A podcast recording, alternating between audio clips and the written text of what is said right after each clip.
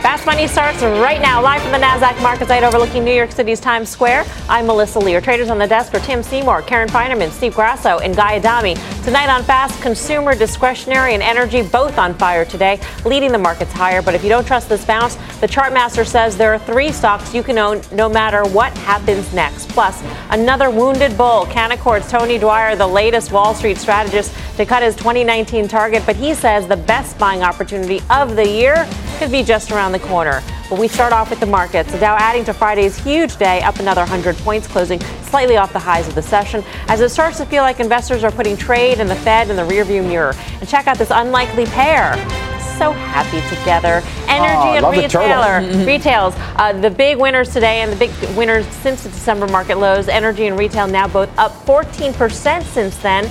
Typically, higher prices in the energy complex lead to pain for the consumer. So, can this retail rally really continue if we strength, see strength in energy continue?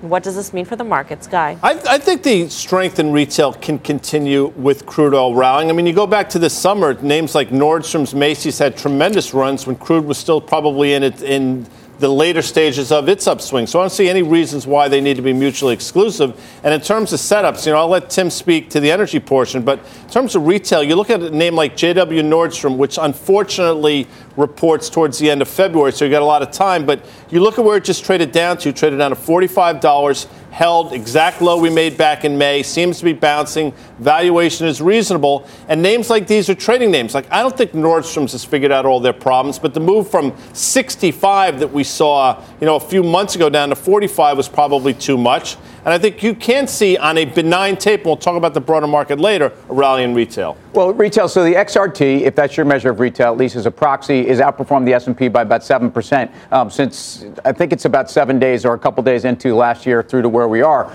the holiday season was extraordinary for retailers. The other dynamic, we're going to talk about credit a little bit later in the show, but I do think that a handful of these retailers are credit stories. And so you've seen at least the combination of very good backdrop on holiday sales and also a better credit environment, making a lot of these oversold names look interesting. I still think Best Buy, which trades always cheap, is very cheap relative to itself in this recent run, had another big day today. I think retail is the place you stay. But what, what, what has changed, I guess, is not a lot since last week. I think the most positive thing is Powell. So if Powell is dovish, the market can run. I think it's all technical. I don't think it matters. And everything runs, that means? Yeah, I think everything runs. I think the things that gotten beaten up, retail, energy, that's what you're seeing pop, large cap tech. But I don't think it really matters on the whole. But but Powell's not technical, right? I mean, isn't Powell, Powell discussion about Powell rates is, and, and, and the, the Fed balance and how sheet, the, the rates, but it's all talk. I don't know what reality is just yet. Yeah, Karen. I mean, retail, it's really nice that it bounced. It shouldn't have been where it was, right? There's so many good things that have happened in retail in terms of employment numbers. You talked about even with gas even with oil up, gas prices are still very low. People are employed, wages are going up, and the valuations on a lot of these names, I think, were really overdone. So it's nice to have this one day rally. But I, I agree with what you're saying. I think there's still legs here because the multiples on a lot of these stocks are well below the market. They got so beaten up, but just think about what's going to be late. The refund checks are going to be late with the government shutdown. That's a lot less money in the pocket of consumers. Maybe that's a headwind going forward. But for now, I think you're okay for a further pop but that could be a headwind. In terms of the psychology of the consumer, though, Guy, I mean, we were talking just last week about how all the market volatility can really grate on sure. the psyche of the investor. And then at the same time, if you see prices rising at the pump, isn't isn't that a headwind at all? I mean, yeah, a little less money in your wallet every week I think filling up the gas. I think tank? the market volatility is the key. Listen, gas prices. I think we've become conditioned to see gas rise and fall over the last decade or so. So I think the U.S. consumer is, is okay with gasoline at these levels or slightly higher. Number one. Number two, though, is is a more salient point. I think the volatility in the market, I think, scares people, and a scared consumer is a consumer that won't spend. Now, we've seen an 8.5%, 9% bounce from the low over a holiday week. Maybe people are saying, you know, that was it. 2019 is going to be great. So maybe their confidence can come back if we see a tape that continues to sort of grind sideways to slightly higher. I happen to think that the market movement is far more important than energy movement. It is. It is more important. I, I, I trust that, and I believe that. I think that when people see the market and their net worth evaporate, mm-hmm. it, they really don't want to spend. Obviously, right? It's human nature. But I, I also believe that this rally, this pop is going to be short lived because there's nothing fundamentally that has changed in my mind. Let's say this rally is all trade, which it seemed to me that it is. All trade? Trade, trade related. The hope that there's I- I trade. But let, I'll let's let you just keep say- going. All right, thank you. Let's just say that's all. I, I think trade he's related. going to disagree with you when you're I, I sense that. But I'm laying back. If it's all trade, which I think it is, do you think that we have to see something in the near-ish term? I think come you will see discussions? something. Maybe we will. I, I hope we will. I'm a I think you little will see something, and that's going to be the last pop or the last rally in this bounce relief. Or it could be the biggest headwind to the retailers who are going to face ri- a rise in tariffs come March. I mean, right? I mean, they have If we don't 90 get a deal done. days, If right? don't if there's no right. deal done, there are real consequences at that 90 day mark of tariffs going on. To up. the That- market, I think, is well to as the well. markets And to businesses. retailers So- specifically. I, I think I think that's fair. I, I think we're going to get some kind of an announcement because I think this administration needs some kind of an announcement. I, I'm not sure. Um, you know how substantial and, and certainly how constructive it will be to the structural issues here. But I look at what's happened in the last 48 or 72 hours, and while I don't think what Fed Powell said on Friday was any really that different than what he said two weeks earlier, I will acknowledge that the balance sheet was given uh, more of a context for them being flexible. Why do you think we a word rallied? we're now using. That's the That was the whole that was the whole point of point of the rally. I understand that. So why are we talking about trade? As if trade is really the dynamic here that I think another, is going to give another people- another tailwind. Well, uh, so to me, the Fed is the only thing that matters right now. And if you have a dynamic here where the Fed is actually saying, look, in the short run, we're going to let this thing. Uh, Breathe as often as it needs to, or as much as it needs to. That to me is so much more important than trade. Um, I I think that is what's weighing down the Of market. Let me disagree with you. Please. I think if we were to see a headline tonight, like you know what, the U.S. the U.S. contingent has come back and tra- talks are off, and we currently plan on March 1st or whatever the date is, Right. we're going to implement those tariffs. That market will be down a lot. Okay, so let me throw another scenario at you or another hypothetical. What if we heard tonight from Fed's Powell or a handful of the Fed committee members that are voting members that actually the Fed is con- they- concerned and is actually going to be more hawkish than um, we were misinterpreted Hawkish over the hawkish? more hawkish. Okay. In other words, I, I think I think the market would sell off a lot more on fear of Fed than it would on fear of no trade. But we can agree to disagree. All right. That's an interesting we won't know. We'll, mind I think the bender. Fed's Yeah, the most important thing right now. I think central banks in the world are the, the most important thing. The problem by is, far. I, I've, I've been saying this, and I'm not going to pat myself on the back, but I've been saying this since October 3rd that it was the balance sheet. For me, it was ra- that was equivalent to raising at every meeting, along with raising. So it's a double raise basically at every meeting. So now, if he backs off the balance sheet, because we all know he's going to be data dependent, but if he backs off the balance sheet, that is the This- biggest thing for the this market. all goes hand in hand, though. I mean, it, it, I think it, the concern is the Fed's reaction to what's going on around it in terms of what the macro is, and part of that equation is what is going on with trade. So, I mean, if you are if you are a, a believer that economic growth will likely slow. It, Earnings growth will likely slow this year in 2019. And I am. And on top of that, you have the potential unknown of a trade war. And then on top of that, you've got a Fed that you thought two months ago was on autopilot. That's a, that's a cocktail for disaster. But if you have a Fed who suddenly backs off, even with these unknowns out there, trade, right, then Isn't of that sudden what it, we've it just had? it a little bit better. Isn't that what we've just had? I, I think I agree with you. I mean, yeah, Um, so I, think I the don't Fed know is. if one is a, a bigger to thing me, than it's the other. much harder it's to a run a business. to it's much harder to run a business to worry about trade and supply chain and tariffs than it is to worry about a quarter percentage point increase. Yeah, in but the Fed is a Yeah. constant. The trade, the trade can be resolved, as we'll see, whether it's going to be resolved or not be resolved in short order. But uh, Powell, with a hawkish stance, that's pretty much as long as Powell's going to be there. I think that was the, The trade thing. issue goes away. They sign an agreement tonight, guy. Oh, Where's the then, market? Then all of a sudden, where, where's the market? But also, do you think that the that the chances of a recession get pushed off? Do you think that economic growth, the decline that we'll It's see, is going to be lessened because of, of the I mean, trade so I'll try to answer solved? both your questions. I think if, if that headline comes out tonight, I think we trade up to 2710 in the S&P. That was a level that we talked about for a long time over the summer into the fall. So I think that's the level we test on the upside. To your question about does it take recession off the table? Again, I believe that recessions are caused by market sell-offs. So if I believe that, my answer to 2710 means a recession is less likely.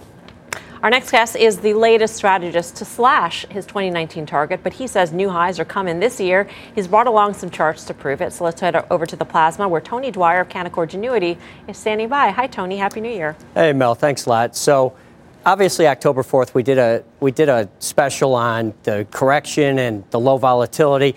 Clearly we didn't think we'd have a market crash and we have had a market crash. We've had a 20% decline peak to trough with a spike in volatility. So we look back at, uh, over the course of the last 40 years to find other 20% drops within four months, which is what categorizes a market crash. And we found three examples 1987, 1998, and 2011. So let's take a look at how 2011 worked out. First, of course, you made your high.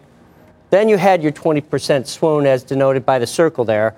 Importantly, we had this reflex rally. We're currently seeing a reflex rally. It's up about 9%. This one was about 11% over the course of 13 trading days, and certainly you had a retest. All of the um, non recession crash environments had a retest of the low. All of them did. All three of them did. And then, of course, you ended up moving to new highs. So if we go, f- go forward and look at the current environment, what we have is again, we had the high here. You had the VIX at 10. You had 61% bulls. We did the show. It was going to correct. Didn't think it was going to crash, obviously. Um, but then what you had was your initial low here around the Christmas time. The, the intraday low was the day after Christmas. And what we're, what we're seeing now clearly is this ramp and reflex rally. If you match the average of the other three, it should be about 13%. It brings you up to about 2,600 to 2,660. Once you do that, again, you retest that low. So we think over the course of the next four to five weeks, you're going to unfortunately retest that low. But once you do that, in all of these non recession environments, you've hit a new high. So that is the opportunity not to worry about the retest, but to use it as to your advantage. All right, so Tony's going to walk over, and in the meantime, Guy, what yeah, do you think so look, on Friday you said, you know, trader to fade in terms of the broader rally. I said fade Friday's move in the S&P. Obviously, that was wrong today, but I'm sort of, I do, I find myself in Tony's camp. I think the situation lends itself to exactly what we saw summer of 2015 into 16 on February 10th, I think, 2016. The S&P cratered down to 1810. You had a number of announcements that day. J.P. Morgan, Jamie buying back stock. You had some OPEC news. You had a Deutsche Bank bond issuance. That was the low until basically for the last however many years. So I think the situation plays out exactly like that. I think January is painful, trough in February, then probably have a decent back half. So, Tony, um, in terms of cutting your target, you're just the latest strategist to do that. Correct. And I, have said on the show that my target was wrong. I wanted to wait to see how much I was going to slash it based on whether the Fed acknowledged the inflation data that was coming out and the inflation break evens, which we talked about on the show. And I've said publicly, I'll say it every time if I get the target right, it's luck, right? Because you're making a guess at the multiple. My new target is based upon retesting that high, which is 20. 20, uh, 20 uh, 950. So that's the target. It has nothing to do with the valuation. That'd be a 17 and a half multiple but you know that's our target. But in terms of uh, the change in what the Fed has said and the in the Fed's posture when it comes to rates and its balance sheet, I mean, the Fed basically gave the markets everything that they wanted to hear. And yet you still move your target lower. So what did the Fed need to do in order for you to stick by that target? If, if the main reason it would have been a lot lower had he not done what he did. He was reading off a sheet of paper. No matter what it was going to go. Up. No matter it, what it, it was going to go down. No matter what down. It would have been a 30% rally off the low. Market crashed. Uh, listen, I'm good at being wrong. I'm also good at looking at history and data, and I go by the data. Sometimes the data is wrong. If you look at a post crash environment, human nature is very consistent and very clear. Let's fast forward. So we've had two days where you've had 95% upside volume. I use Sentiment Trader, a guy at OddStats on, on Twitter, to give me you know, the history of when things like that happen. That's what happens right after you make an initial crash low. You have two, you have big up days. It's very exciting. People think you're off to the races, and then you have this demoralizing retest of the low. And, and that's just because you have earnings season coming up. You're not sure what the Fed's going to say next. You have the trade issues. You have Brexit. Don't forget Italy. You've got a lot but of. Tony, issues. does it make you rethink what got slammed to get us down to those lows and what is going to rally the most? Is it the things that got hit the hardest? that should rebound off those technical levels, or is it the things that you want to hold the longest? So if you look at the 98 and 2011 scenario, um, financials, industrials, tech, um, they generally lifted the most off of the low over the next three to six months. And then you kind of petered out depending upon what the yield curve did uh, and the other issues. But again, the, the call needs to be when you crash, it's, it doesn't, it's not a fundamental situation. Right? The, you need the Fed to get a little more dovish. They did. You need the trade issue to kind of work its way through. It probably will, but ultimately, it's a human nature trade now. You crash the market, you get a reflex rally. We're in it, same as every other one and within four to five weeks you retest the low, you got to buy that if you, unless you absolutely are convinced you're going in a recession. Tony, thanks. Good to see you, Tony Dwyer, Canaccord. Thanks, Mel. Karen, do you believe what Tony's saying? I do. I'm not sure where trade fits into it, though. I mean, so to me, it's still the biggest question. I don't know if the charts uh, allow for that, or if that. Uh, to me, it's the biggest question.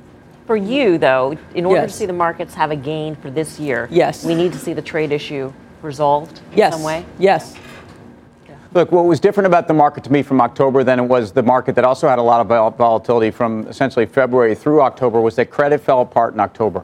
We saw high yield fall apart dramatically. And what we've seen actually over the last couple days is really the, the kind of a rally you've actually seen in credit, but especially high yield, that tells you that things are a lot different than the market priced at the end of the year. I would argue that we had some serious dynamics as we got into year end with redemptions. There was zero liquidity. Uh, I think high yield, especially as it relates to energy and some retail names, is still open for question. But the recovery in credit is the healthiest part of this market recovery.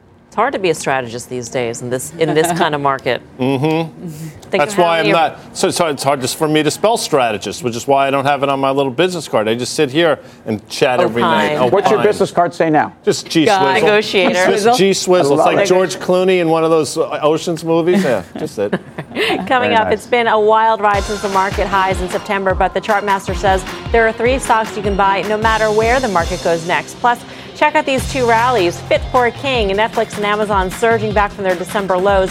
Will they reign as market leaders once again? And later, it is a biotech breakout as the healthcare space heats up and the deal making picks up steam. And you won't believe what the CEO of Amgen just told Jim Cramer moments ago. We are live from Times Square in New York City. Much more fast money right after this.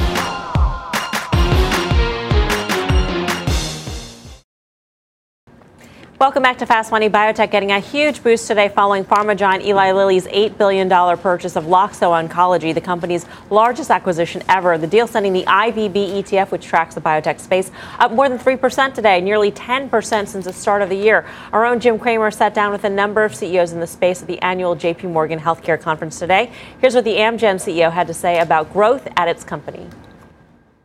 We have uh, four areas of big growth right now. We have cancer. Our cancer portfolio is growing.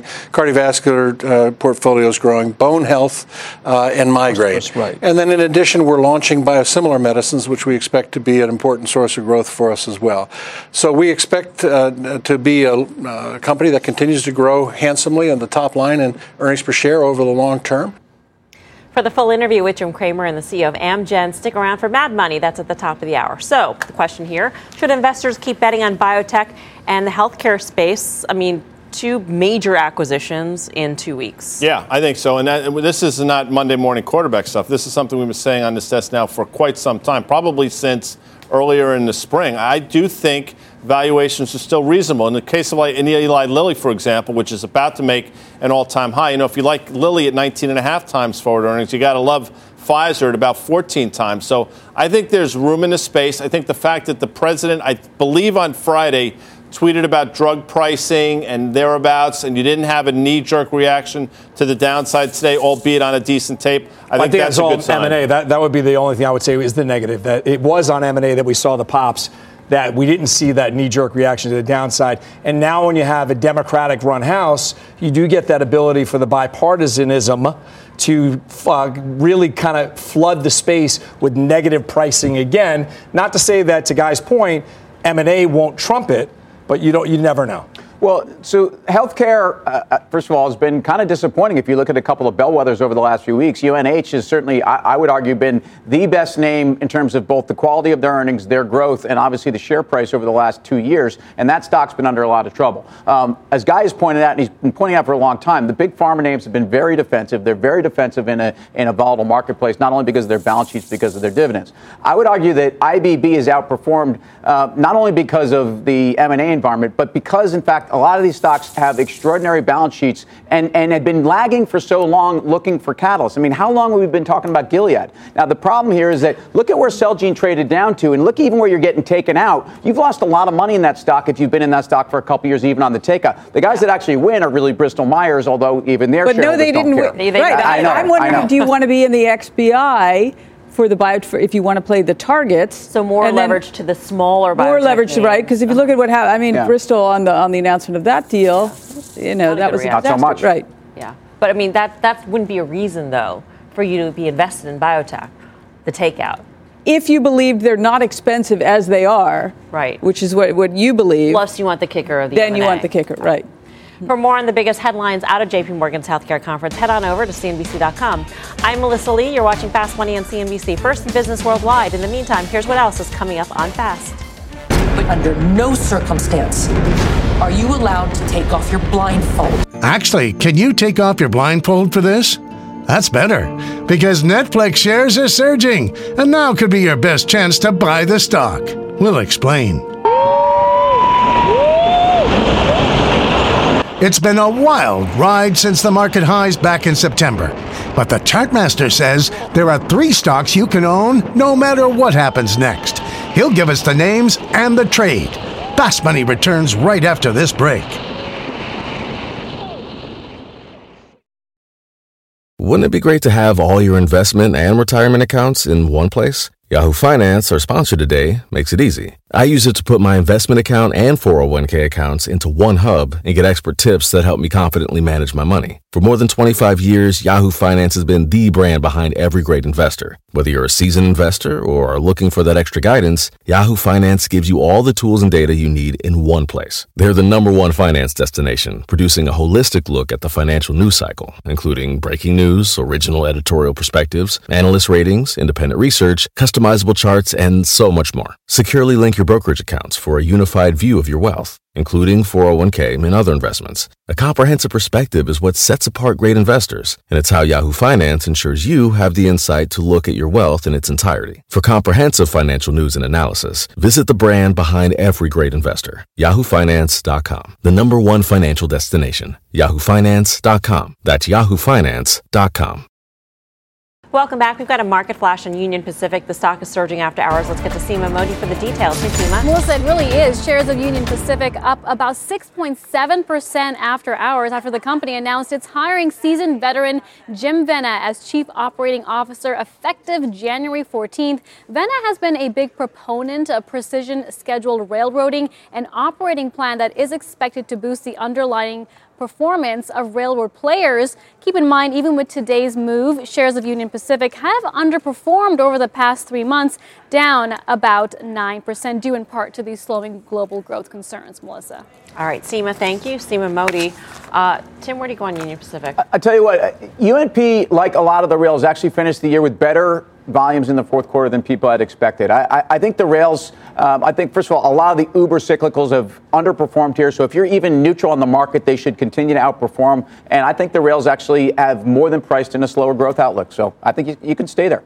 All right, Guy. Norfolk Southern, I think, is cheaper on valuation. If you go, you if you like, I think if you like UNP, and, and maybe this is an overreaction to the upside, but to Tim's point, more in terms of more granular, I think NSC on valuation is more interesting. Well, the markets have been on a wild ride since the highs, with the S&P down nearly 13% from its peak in September, with some twists and turns almost no one saw coming. And if you're worried about more market turmoil, our next guest says there are three names you can buy no matter what happens next. Master Carter Worth is over at the Plaza with the names. Hey, Carter. Hi, guys. So today's uh, client report was 100 stocks to own, whether the market goes up, down, or nowhere at all. I've singled out three, and uh, let's uh, look at them. The first is a sort of mid cap stock. It's six billion, but the reason I like it, it's idiosyncratic growth, and it acts particularly well relative to the market and absolute. But here's a chart, no drawings or annotations by me. But what I would point out is all of this aggressive, heavy volume gaps and upthrusts. Those are all quarterly beats. And that's uh, a very positive and dynamic thing. But if you were to put lines on it, it has a well defined uptrend. And what has happened is that typically on these lines, it has bounced. And this bounce, I would think, carries to a new high. So um, one of three. Now, here is something that's large cap, 100 billion. It's fintech or whatever you want to call it. No drawings or annotations by me. I would draw the lines this way. What we have here is something that's been backing and filling to a point where something dynamic, I believe, is about to happen. And what I think that is going to be is this up and out of this setup. But what's really important is now let's look at relative performance. if you look at this same setup, what's been happening is yes, even as the stock has been sideways, what we really know, of course, is this it is making new all time relative highs to the market, a textbook breakout on a relative basis. That's ideal, and I think it gets resolved by an absolute move up and out of that formation. And then finally, a super cap name, low beta, a beta of about 0.75, uh, mature growth. Let's draw some lines. I think you're setting up like this. A lot of tension here, but key is if you do break out from well defined tops and then you check back to the level from which you broke out, that sets you up nicely for what is going on now. And then again, here too, look at the relative performance. As McDonald's sold off with the market, of course, it is going straight up relative to the S&P. And that's particularly good given its low beta. Now again, it's not just three, there are plenty of good names, but no matter what you think here, there's always a stock or several stocks that one can buy. Carter, come on over. Thank you. But in 2019, we were no longer making unilateral. Dis- Did I miss Why would that change, Thought that wrong. What's changed? No, you have to The year ask yourself when there's a The change. year changed. What? The So- year changed. Okay. Sorry. No. That does not No. change, especially when it comes to Carter Worth. I mean, Carter is who- Yes, help in the yourself. pantheon That doesn't changed of either. technical analysts. Change either. Gummy bears Um, so we said these are stocks you can buy no matter what the market does. What do you think the market's going to be doing? Oh, well, I mean, the market's been topping for a year, right? We had a blow off top a year ago. That was the highest RSI reading ever recorded in the S&P on a weekly basis. Higher than 1929, higher than 1987, higher than 2000, and we never recovered from that. We had a classic bull trap. We made a slight new high in September, October, drew in a lot of money, and then the murder began. Worst October in 10 years, worst December in, in a generation or two. And there's a great long-standing phrase, bear markets are characterized by sharp counter-trend rallies, providing excellent entry points for shorts. We've seen this over and over. Did anything change because we've rallied here a little bit? Nothing. I think there's, this is just the opening of what is likely much more to come. Uh, yeah. So when you're talking about McDonald's and Etsy and, and PayPal, these are going to be. I understand that. That's why we tend to Smart not eat gummies while we're on television. Which is why you should ask Anyway. if you should come over now. I'm just saying. anyway, um, Work that gummy. it's, it's it's sort of strange to think about some of these stocks as stocks that will that you can buy no matter what the market does. I mean, it's just you're saying that they will outperform relative to That's the right, S&P and we're absolute. But here's the thing: it's also knowing who you are in the market. There are plenty of people who who must be fully invested by mandate, by charter, right? So there's that category. There are people who don't have to trade or do anything. Then, hey, you're probably better off in cash. I'm in the business of having to make recommendations both for institutional and retail customers, and there's always the requirement to find things to buy. These are as good as any.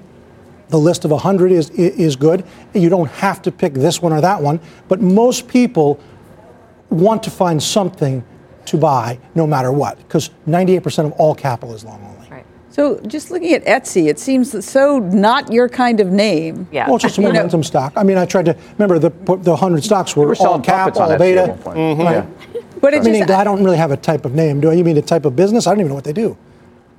It doesn't okay, so that's interesting to me. That's that's I mean, classic. that's the point. I right. Nor, that. nor do the Okay. algorithms that are eating love it. everybody's lunch. They have no idea either. They don't know about PE, the DCF, the enterprise value, EBITDA. That's all going passe. just the That's- chart. Uh-huh. It's just the chart. just the chart, just the chart. Okay. Carter, thank you. Thanks, guys. Carter Worth, Cornerstone. So we want to ask the traders now what their top stocks to buy no matter what are. Steve, we'll start with you. So this is this was about a week ago. I picked this one, GE, about two weeks ago. GE, it's already up 15% year to date. Oddly enough, I think a lot of the headwinds have dis- uh, I shouldn't say have dissipated. They're still there, but I think that everyone knows they're still there. And not even on a re- relative basis, on an absolute basis, this has outperformed the overall market. I think GE is a safer place to put your money these days. Guy? My pick would be CBW. I'm not sure if you're familiar with that tip. I don't even know what that does. Carter Braxton Worth. That's what I thought I'm it was cannabis about. related. All right. No, in any market, he does well. But if you choose, if you make me choose, listen, Mastercard's had a huge move to the downside from 220 to 180, and valuation, yeah, maybe it's stretched, but that's been a concern with this stock since it went public. But if you look, revenue growth in the high teens, their transaction volume continues to pick up. So I think, if the, even if the tape were to sort of go sideways to lower, I think Mastercard's a safe place to be. I'm going to break the cardinal rule. Hmm. My own You're rule. bringing them back Bringing in. them back. Bringing Carter back oh, Bringing them in. back. Carter. wow. Oh, I'm still Carter's sitting still You didn't need another gummy, What did you you? think I, I, well, there's Okay. What do you more think of, of General Electric and MasterCard as stocks Well, to so buy let's, no let's talk about those two. does? One is something that has the prospect of being so bad it's good. I mean, a completely bombed out, that's like a schlumberger. That's one way uh, to find opportunity in this kind of environment. The other is a heretofore great leader that even as it's rolled over is making new relative strength highs to the market. It is in many ways Hmm. the most reliable sort of cash flow that you can find out there, the most pure idiosyncratic growth, large cap growth. So if you want to go that route, I like them both in that sense. Wow, CBW stamp So of then approval. it's five stocks, not three.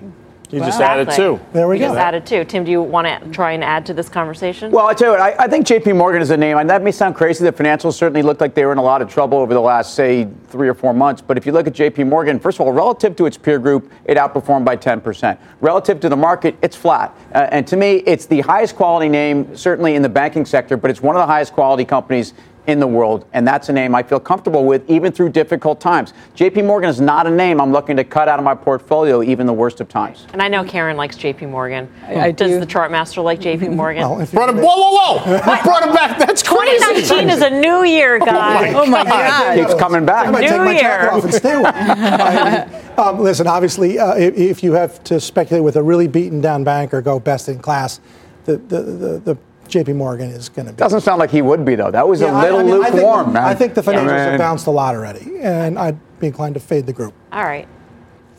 Finally, goodbye, Carter. I'm leaving. Coming up, Amazon and Netflix, the rulers of today's big tech rally. Could this be a sign that an even grander surge is ahead for the group? Plus, Starboard taking a stake in Dollar Tree today, sending shares of the retailer surging. We'll tell you what this could mean for the company and the retail space. Much more fast money right after this.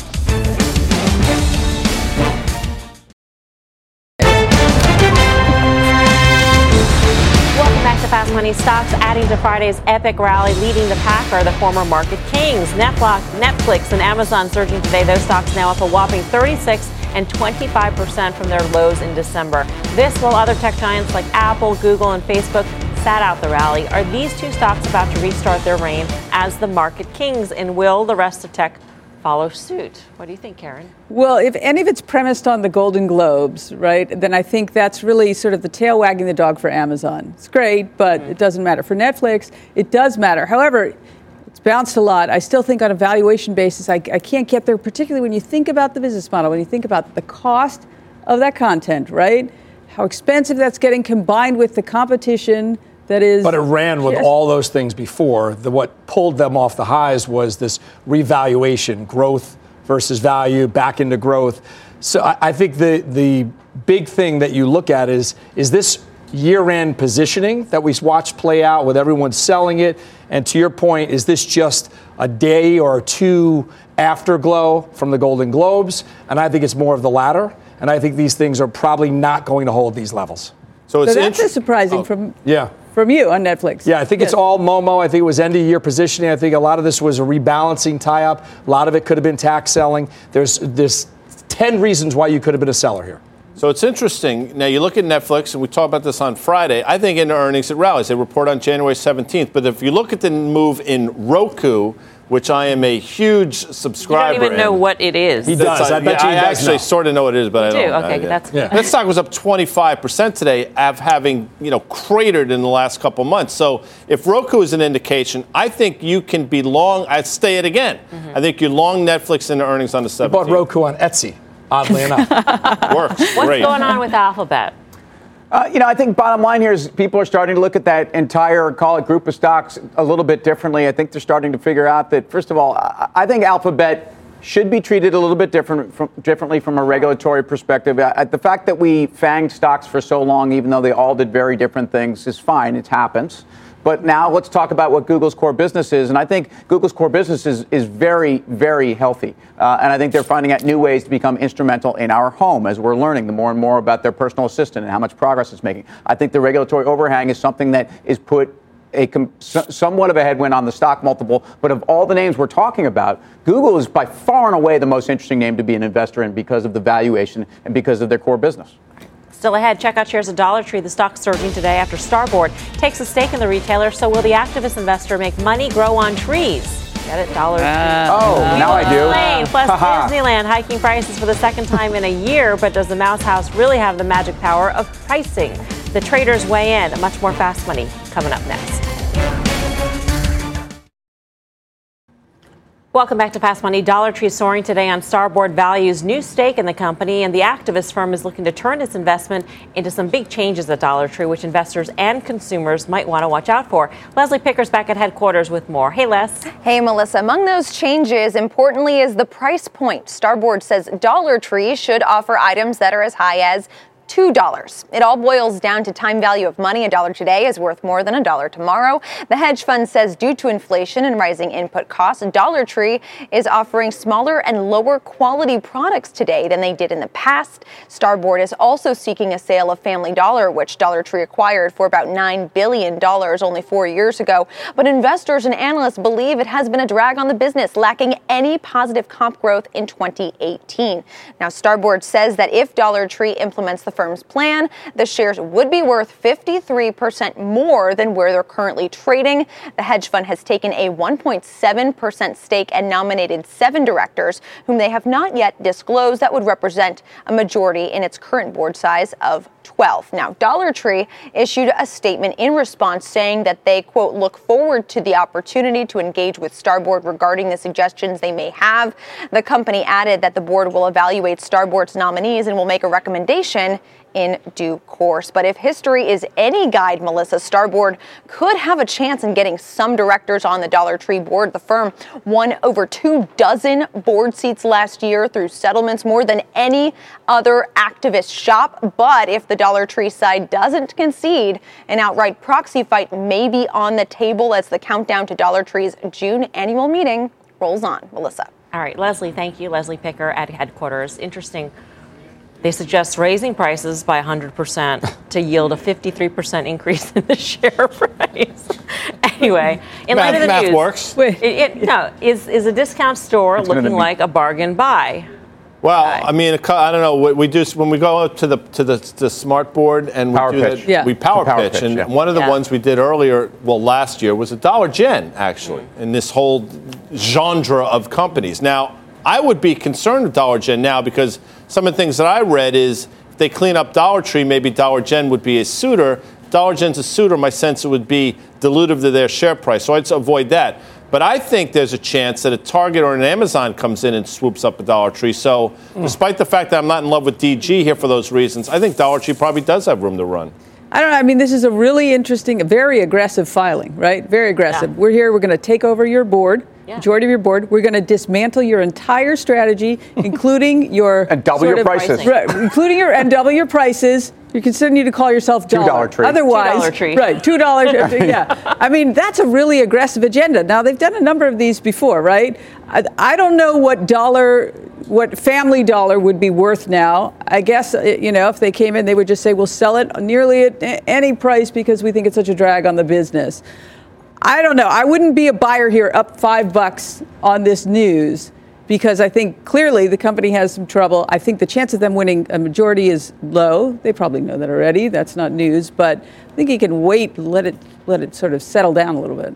Yeah, I, I think it's an interesting story. I, their third quarter numbers were a little weaker on the top line and on margin, but but and they actually had a tax beat, which helped make a lot of that. But I, I think they're very well positioned here. So I mean, I could understand why the Starboard guys would be aggressive about let's you know let let's let's be aggressive within the sector and actually try to put the screws to some of the competition. Um, I, I think it's a name you can own. I don't think you chase on this news. You need to want to own this thing fundamentally. I think they're both running in Dollar Gen and Dollar Tree, both running into technical resistance. I think this is a one off for everything that Karen said. The business strategy doesn't make sense to me. You're switching it, turning it on its head, and recreating it and uh, expect people to just buy into it. I think it's a dead end strategy. I think they're both sells. All right, coming up, Disneyland hiking prices for the second time this year. So does the Magic Kingdom really have the pricing power CEO Bob Iger thinks it does? The traders weigh in. We're live at the Nasdaq in Times Square. Much more fast money still ahead.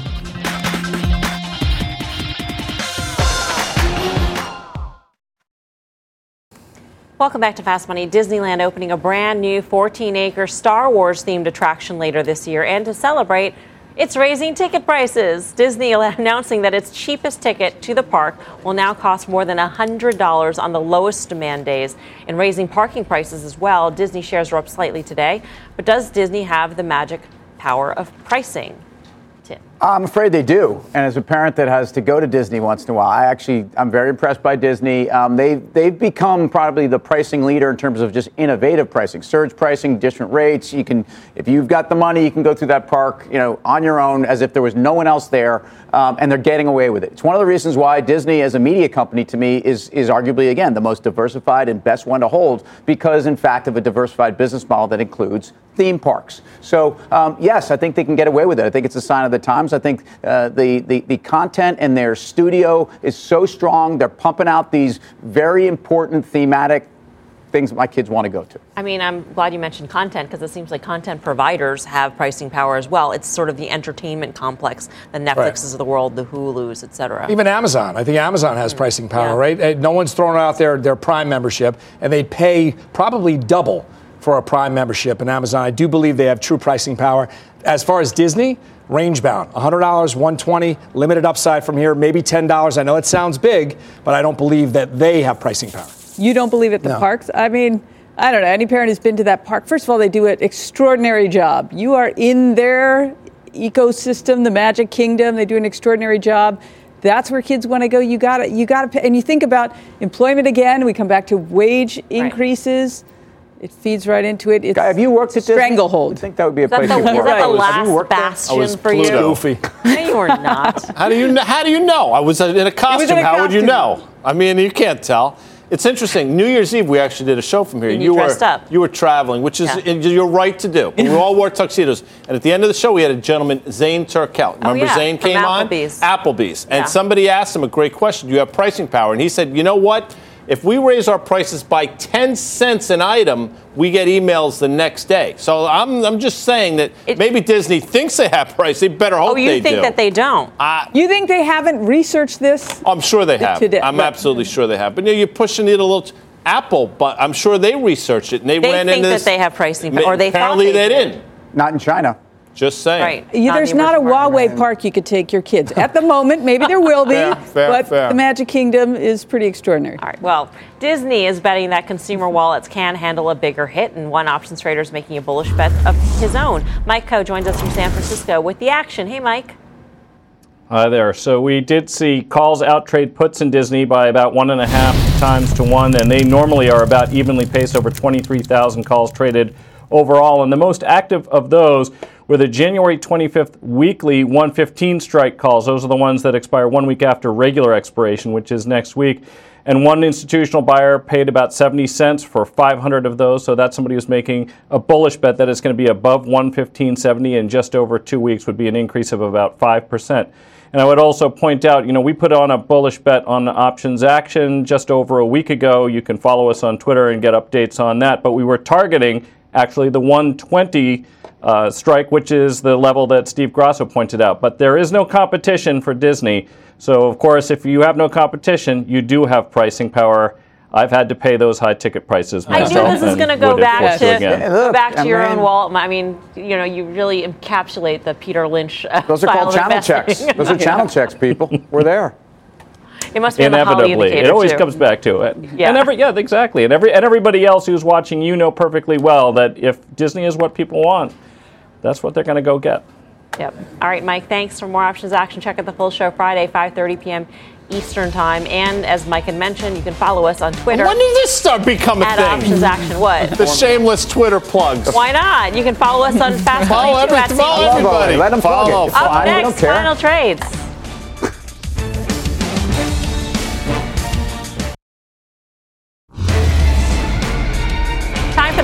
Trade. Tim Seymour. Look, Carter brought up McDonald's. This is a company for all seasons. I think they have recrafted themselves. They're not selling toothbrushes yet, but eventually they might. Look, bottom line is McDonald's is a great valuation. Steve Easterbrook is making this happen.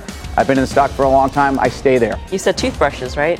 Yeah. That's what I thought I heard. Yeah, that's it's 10 bucks. I heard. Karen. I, you know, it was a big retail rally today. I hate to recommend things after a big rally, but Target, we've been talking for about it for a while. I really do believe they're going to be an Amazon survivor. Also, Walmart as well. And I think at this valuation, even though it's up, it's still low relative to the market. And I think they're doing the right things and they're being very aggressive with their business, and it's working. So Target. Nice. Steve Grasso. GE, I think a couple of months ago we were talking about maybe restructuring, maybe bankruptcy. I don't think we're talking about that anymore. I would be a buyer of GE. I am a buyer. Everyone still hates it. You know where they're going to like it?